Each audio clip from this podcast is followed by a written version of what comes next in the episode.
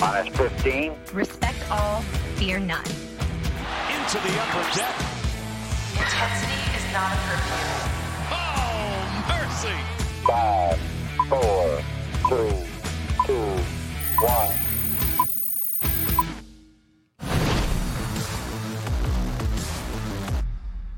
Happy New Year, Nats fans, and hope everyone had a very nice holiday season, and we thank you so much for making us a part of your start to 2020. Bobby Blanco, Paul Mancano for the MASN All Access podcast. We are live on Facebook and Twitter. Thanks for tuning in. Hopefully, you're also catching us after the fact on SoundCloud, Apple Podcasts, Google Play, or Spotify, where you can find the MASN All Access podcast. Nationals, again, reminder for the new year, we are two separate streams for the MASN All Access podcast, which, of course, is brought to you by Marymount University. Visit MarymountSaints.com to learn more about our student-athletes and programs today.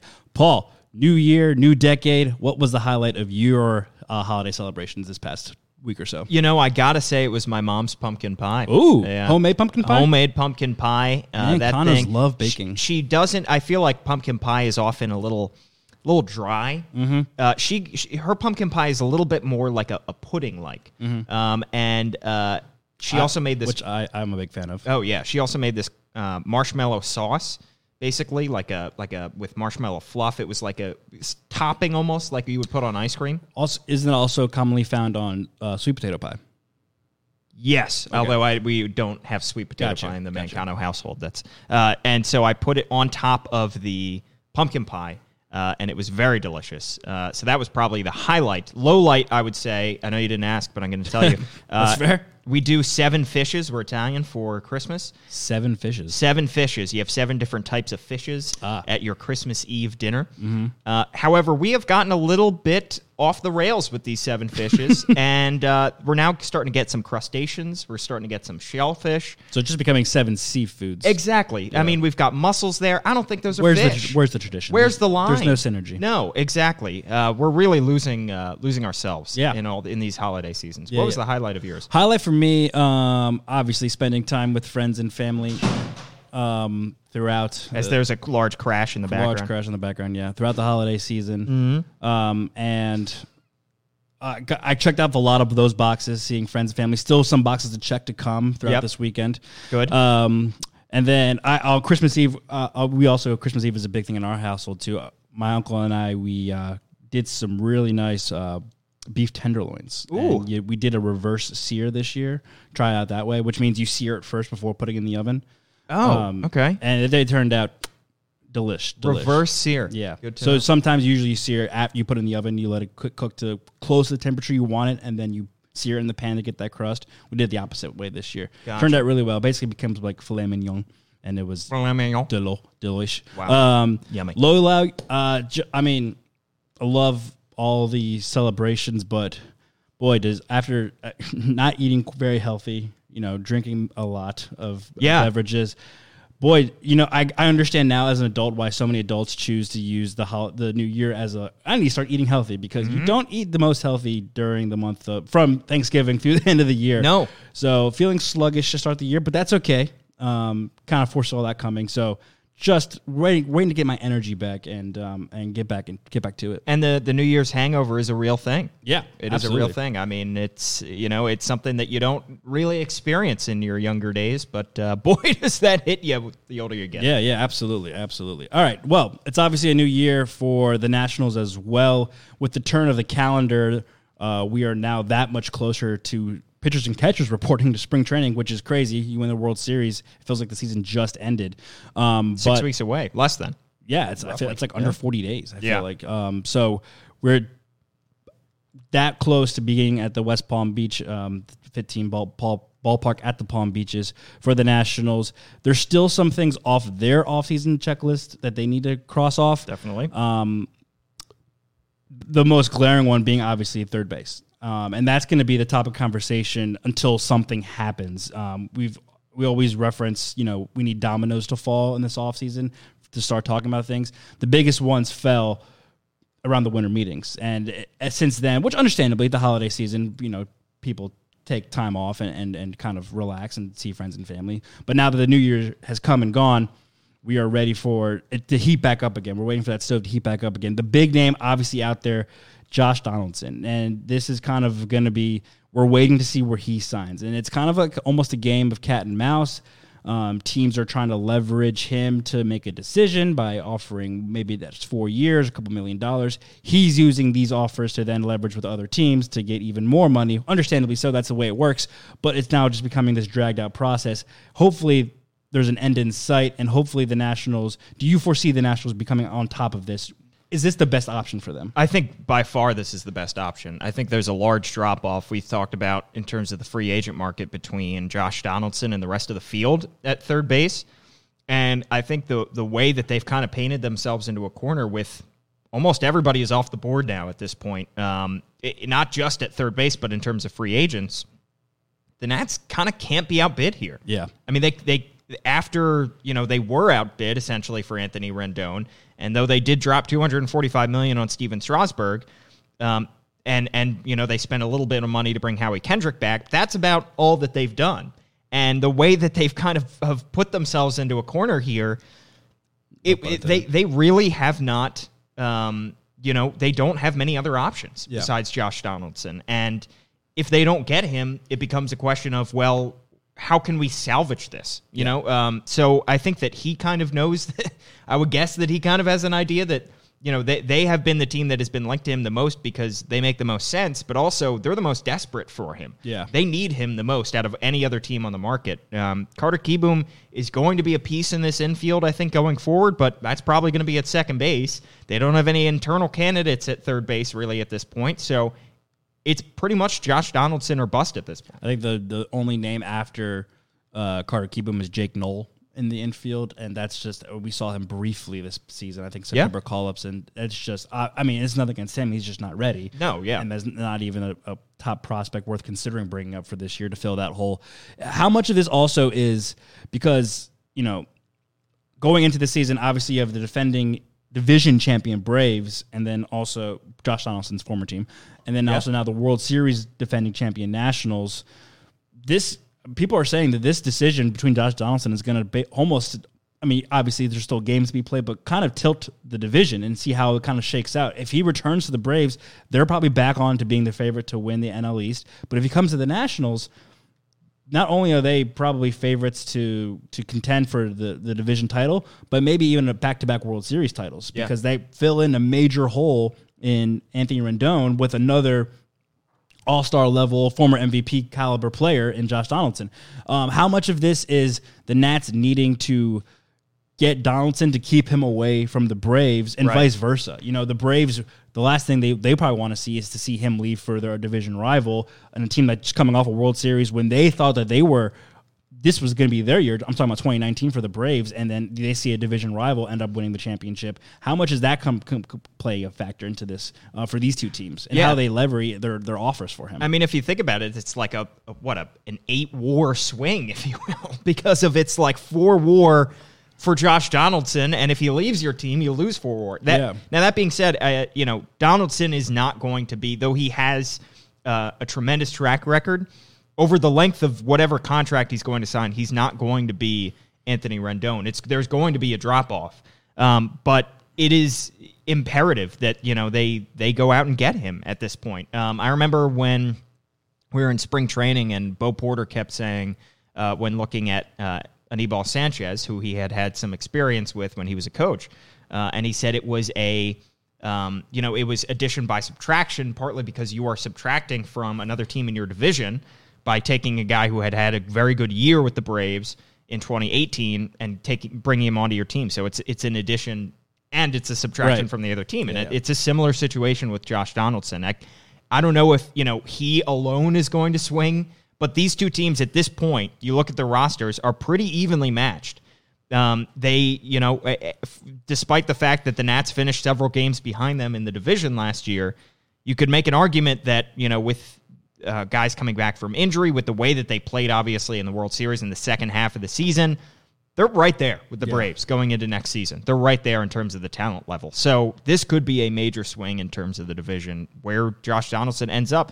But there's another option, which he signs outside the division. I think there are other... Yeah. Or potentially signs with the Phillies. I know they're potentially looking at third base options. So he is going to play these cards. I think he's going to hold on to these cards as long as he can to try to see which team really kind of goes crazy and outbids the rest. Yeah, and you mentioned how close these two teams are. You take away the Nats' terrible start in 2019.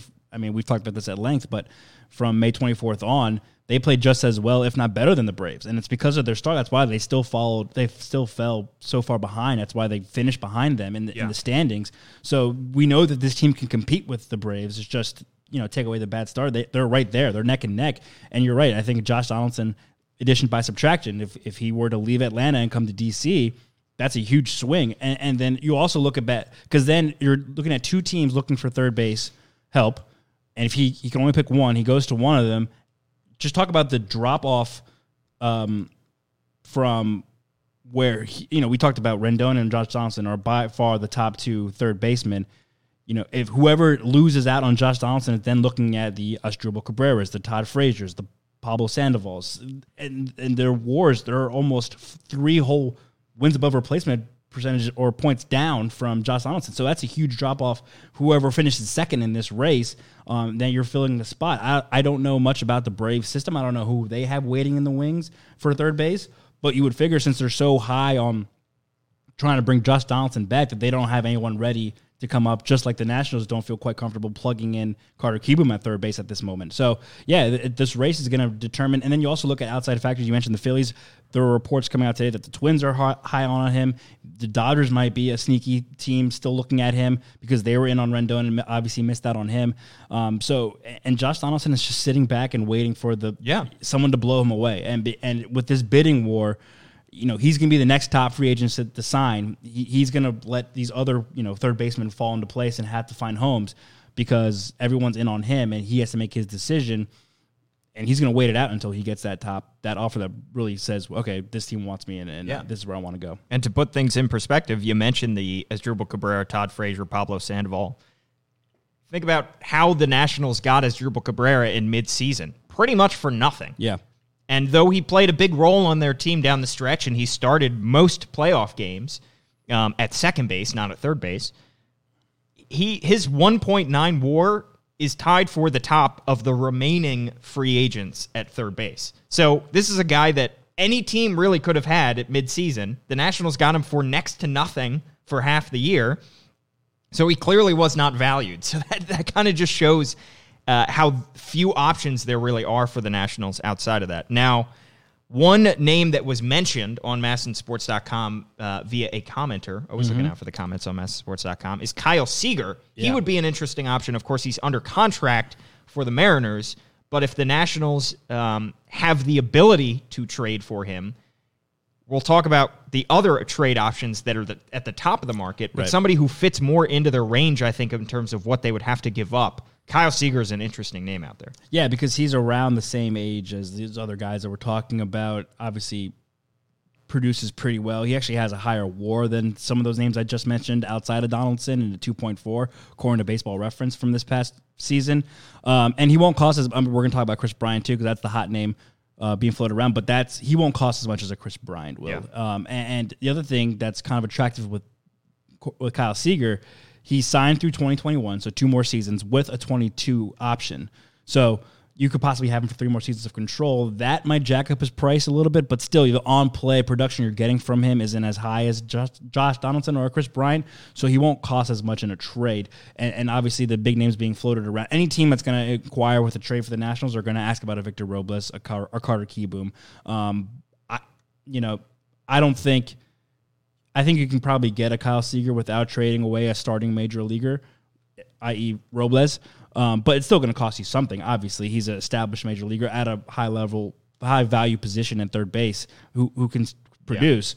Yeah. The price won't be as much. That's we're talking about plan Bs here for if you miss out on Donaldson. That may be like plan D. C or D. It's obviously behind the fact. You want the best option available because, obviously, the National, we know how Mike Rizzo likes to formulate this roster. He's still in win now mode. Just because you win the World Series doesn't mean you can take a break for a year or two. They're trying to be the first team to go back-to-back since the Yankees in 99-2000. Yeah.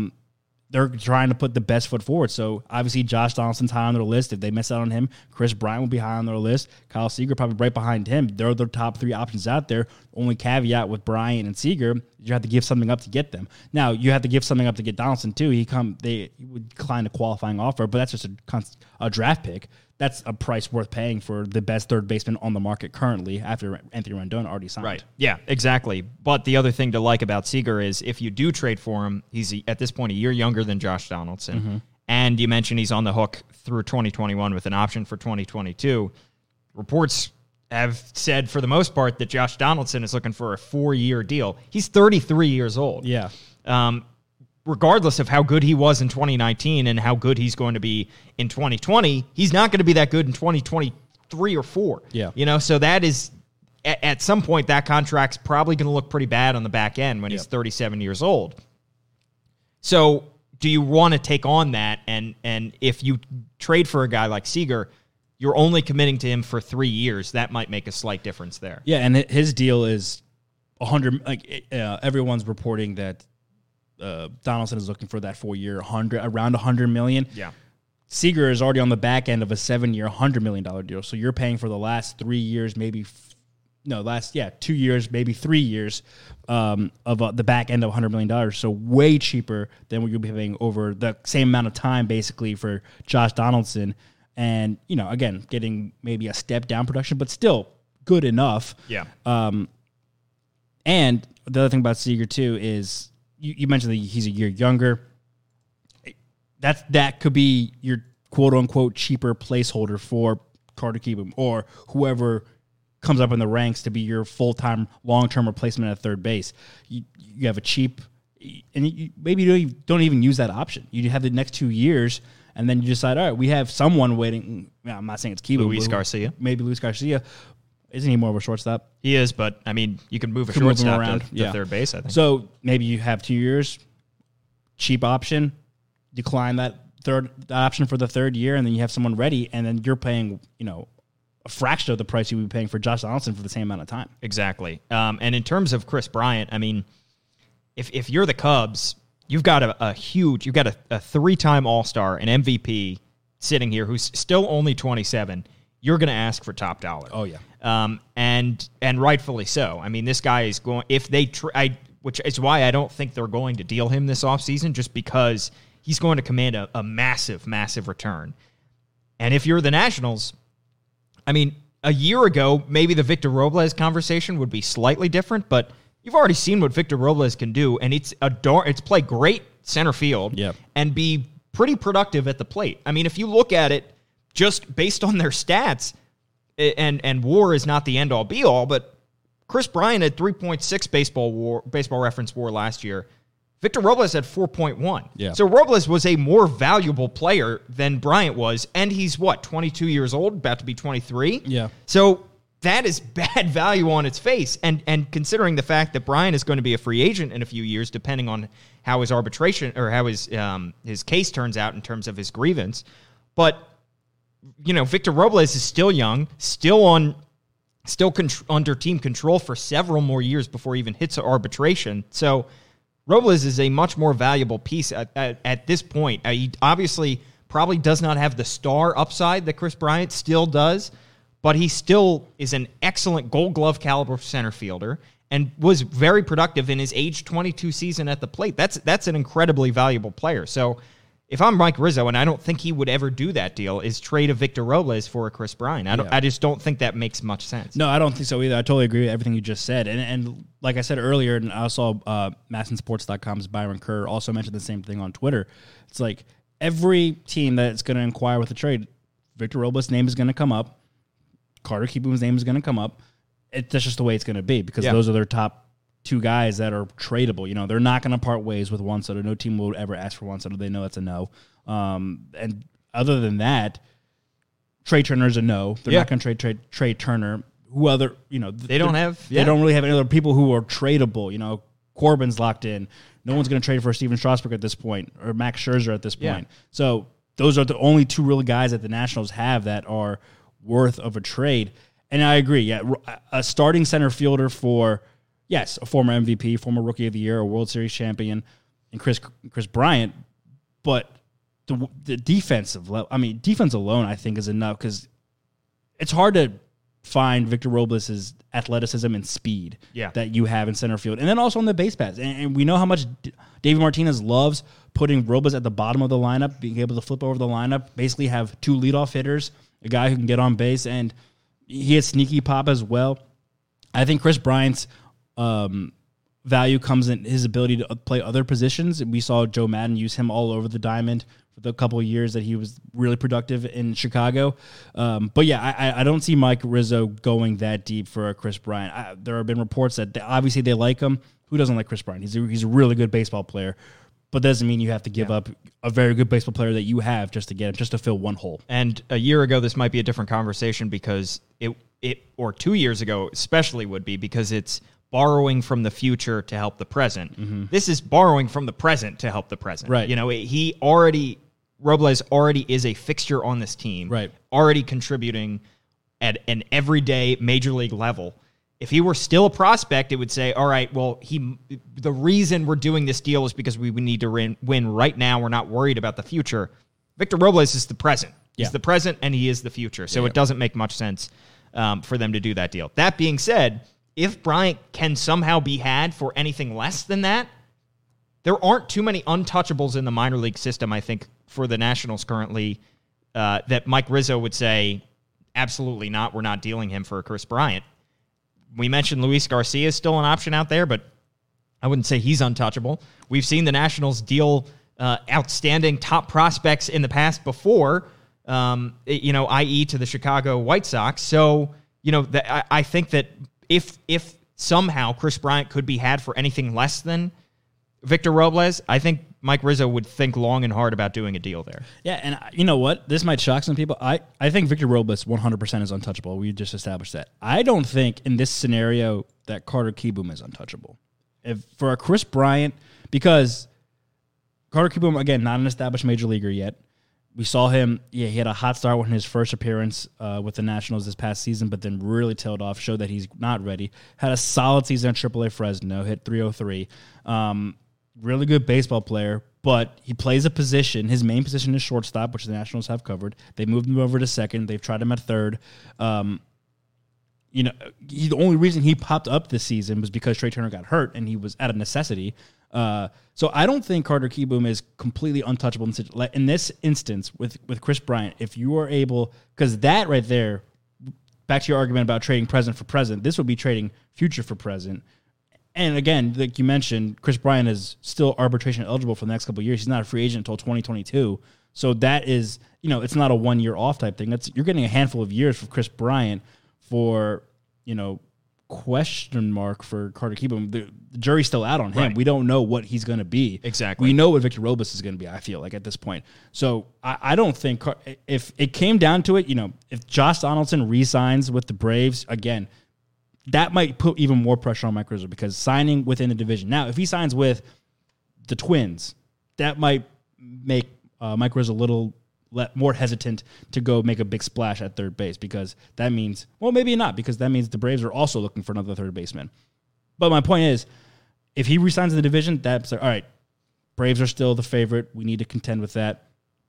We still have X amount of years with this core of, especially in the pitching staff, Scherzer, Strasburg, Trey Turner still around. Juan Soto and Victor Robles are young. We've brought back our catching duo. We have Howie Kendrick back for another year. Probably Ryan Zimmer back for another year. We need to make a big splash so that we remain competitive for the next handful of years. Not sure what Carter Kieboom's going to boot. Let's go get Chris Bryant and start the starting point being Carter Kieboom. Now, obviously, the Cubs could say no. We need to establish major leaguer for Chris Bryant. Right, but I mean, they just kind of overhauled their team. We don't really know what their future looks like for this upcoming season. Are they going to be contending, or are they trying to doing like a mini rebuild like we saw the Yankees do a couple years ago? Who's to say? But my point is that I don't think Carter Kieboom is quite untouchable if it came to Chris Bryant. Yeah, no, I agree. The only problem with dealing him is then that kind of opens up a future hole at second base, which they currently do have a hole at second base. There's Luis Garcia. Yeah, there is Luis Garcia. If they're confident enough that he can fill that hole,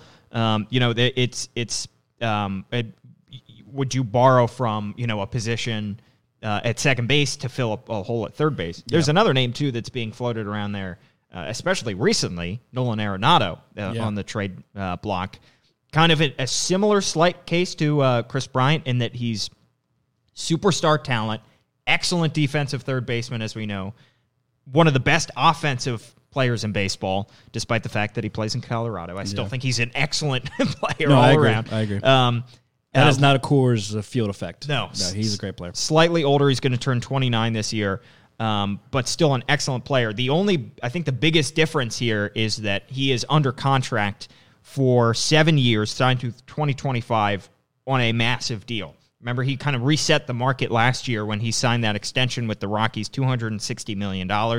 So they would kind of essentially, if they were to trade for him, be taking on a similar contract than the one they kind of passed up with Anthony Rendon. Exactly. And you're giving something up in terms of if you would make a trade for him. So that one seems to make slightly less sense, I think, than a trade for Chris Bryant.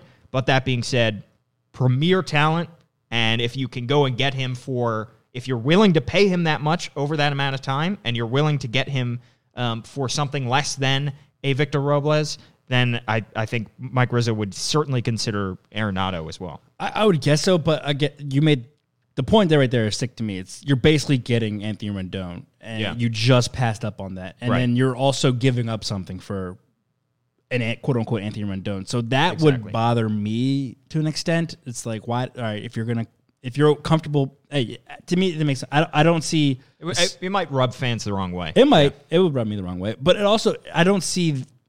It's an option. Definitely an option. I'm not dismissing your point. I'm just saying it does not... And you said it so yourself, too. I don't see that as a viable option. I think Mike Rizzo and ownership are smart enough. Like, that doesn't make sense because we just essentially passed up on this contract for... around the same player. And we could argue till the cows come home about who's better, Arenado or Rendon, but the point remains the same. They're both very good baseball players with similar price tags attached to them. You just passed up on one. Why would you then go back to the other while also having to give something up for him? Right. And the only way I could see the Rockies... I mean, they would have to be... The Nats would have to be very desperate, very, very... And I don't see that happening because they're already a solid team, but they would have to be very desperate to make a move for Arenado. The only way I could see it really happening is if the Rockies eat a significant portion of the money. That's a good point, too. Which is, I don't think that's why they want to trade him. I think they want to get rid of that money. So that's, you know, if they do deal him, it's probably to get rid of his $260 million price tag, not to just eat the money and see him go. It's always funny to see the teams that we talk about trading, like the Mariners and other Rockies. What are we doing here? Like, what are they like? Are they rebuilding? Are they trying to contend? Right, shedding money. The Cubs, even to an extent, like I don't even know. The Cubs? Since winning the World Series, obviously they want to be competitive year in and year out, but you know, you fire your manager, you kind of rehaul what you're doing in the coaching staff, and you're shopping one of your best players. Like, what's happening here? It's just kind of the way baseball goes. You have this group of teams that are competing, you have a group of teams that are openly tanking, and then you have the middle part, like they're kind of caught in limbo. You don't know what they're doing. Are you going to keep your best players? Are you trading them? What's happening? Well, for the Cubs, I think it makes slightly more sense because they have one of the worst farm systems in baseball. Theo Epstein, for all of his positives, has not been a good drafter for them. Yeah. Has not been able to develop. I mean, they have not had a legitimate starting pitcher come from their own system in years, it feels like. So I get wanting to retool their farm system and using Chris Bryant as that, especially after they missed the playoffs with a team that really should have been good. The Rockies, it's like you take one step forward, one step back, or two steps back even. You know, you just signed Arenado to this extension. What is the point of signing? You know, were you signing him just to trade him a year later? What are you thinking in terms of that? Because I think Arenado's a guy that you build a team around. You're right. And if you're willing... And they didn't do that. And if last year you were willing to, you know, to pay that amount of money a year ago, what changed in the year since that you're now all of a sudden not comfortable paying that amount of money for what you got? He's absolutely worth $260 million. Yeah. And I think we were saying at the time he signed it, it's like that's actually kind of cheap. Yeah, almost a bargain for Nolan Arenado. So... that's one I don't get, but it's going to be interesting, I think, now because we've seen all of these names fly off the market. I mean, there is almost nobody left in terms of free agents, especially pitchers. There's like next to nobody. So now it kind of becomes trade season. Yeah. Who are we going to see? Are we going to see a Chris Bryant? Are we going to see a Nolan Arenado on the move? Are we going to see, anybody, any starting pitcher really? Are we going to see a Jay Happ, on the move? Are we going to see any number of these dominoes fall? Because now teams say, well, there goes our free agent plan. So many teams struck out. Yeah. What do we do now? We're kind of desperate. We have to upgrade our team. Let's make some trades. Yeah, yeah. And Donaldson, again, is the last probable big domino to fall, one of those last big free agents left remaining on the open market. And I think once he signs, that will really open the floodgates for trading season, because then that's really only options. Again, you're looking at guys with WAR basically around one, under two, for the guys remaining third basemen or infielders. Really, there aren't really any high-level shortstop free agents out there. So anyone who's searching for infielders is probably going to have to find them via trade. I think Josh Donaldson, and I mean, we've complained in the past about how slow off seasons are, and this off season has been fantastic from that perspective of free agent signing. Winter meetings was great. Yep. You saw Strasburg, Cole, Rendon all fly off the shelf early on. But, just like any offseason, just like any market in any business, there's going to be a lull. The holidays are that lull for baseball because people take time off entering the new year. Honestly, good thing we didn't have to. Oh, my God. Did you also wake up on Christmas morning being like, yes, it's Christmas. Please don't do anything. Don't do anything until at least December 2nd or no, January 2nd. Yeah. So hopefully, we start easing into 2020. Josh Donaldson gets his final offers and makes a decision.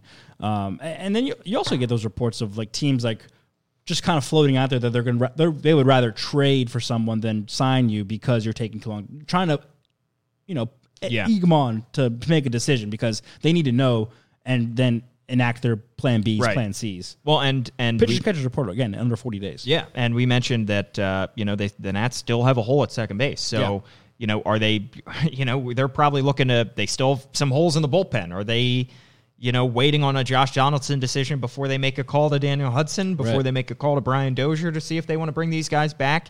So it's clear that the Nats are very much in on Josh Donaldson, that they very much need him, and that they make the most sense for him. Yeah. So that's the question. But yeah, I mean, Mike Rizzo was apparently watching 90 Day Fiance over Christmas, so that's kind of he was taking a little bit of a break as well, and rightfully so. He deserved, yeah. You win a World Series, you sign one of your top pitchers for basically a lifetime contract. Take a little break, but now it's time to get back on the horse and go get a third baseman or second baseman. All right, well, we'll continue to follow along all this offseason hot news and as it tries to reheat itself at the turn of the calendar and the start of the new year. Reheating the leftovers. Yeah, exactly. Yeah. That's a good way to put it. Any good leftovers in the McConnell I do, house? Actually. I brought some today. I got some good veal saltimbocca from... pronunciation, too. Little Italian place on New Year's. Very nice. Well, I'll be smelling that later. Anybody who goes into the kitchen. So. Can't wait. It's better than fish. Yeah, true. Or seven. So thanks for following along, again, on MASN All Access Podcast. Hopefully you tuned in live on Facebook or Twitter, on the MASN Nationals Facebook and Twitter accounts. You can also follow after the program on Apple Podcasts, Spotify, Google Play, or SoundCloud. Make sure you subscribe. You can also tweet at us, at Bobby_Blanco for myself, at Paul Mancano for Paul. Let us know your thoughts on the Nationals' pursuit of Josh Donaldson and what their backup plan should be should they miss out. For Paul Mancano, I'm Bobby Blanco. Thanks for tuning into the MASN All Access Podcast, of course, presented by Marymount University. Visit MarymountSaints.com to learn more about our student athletes and programs today. We'll talk to you later, everybody.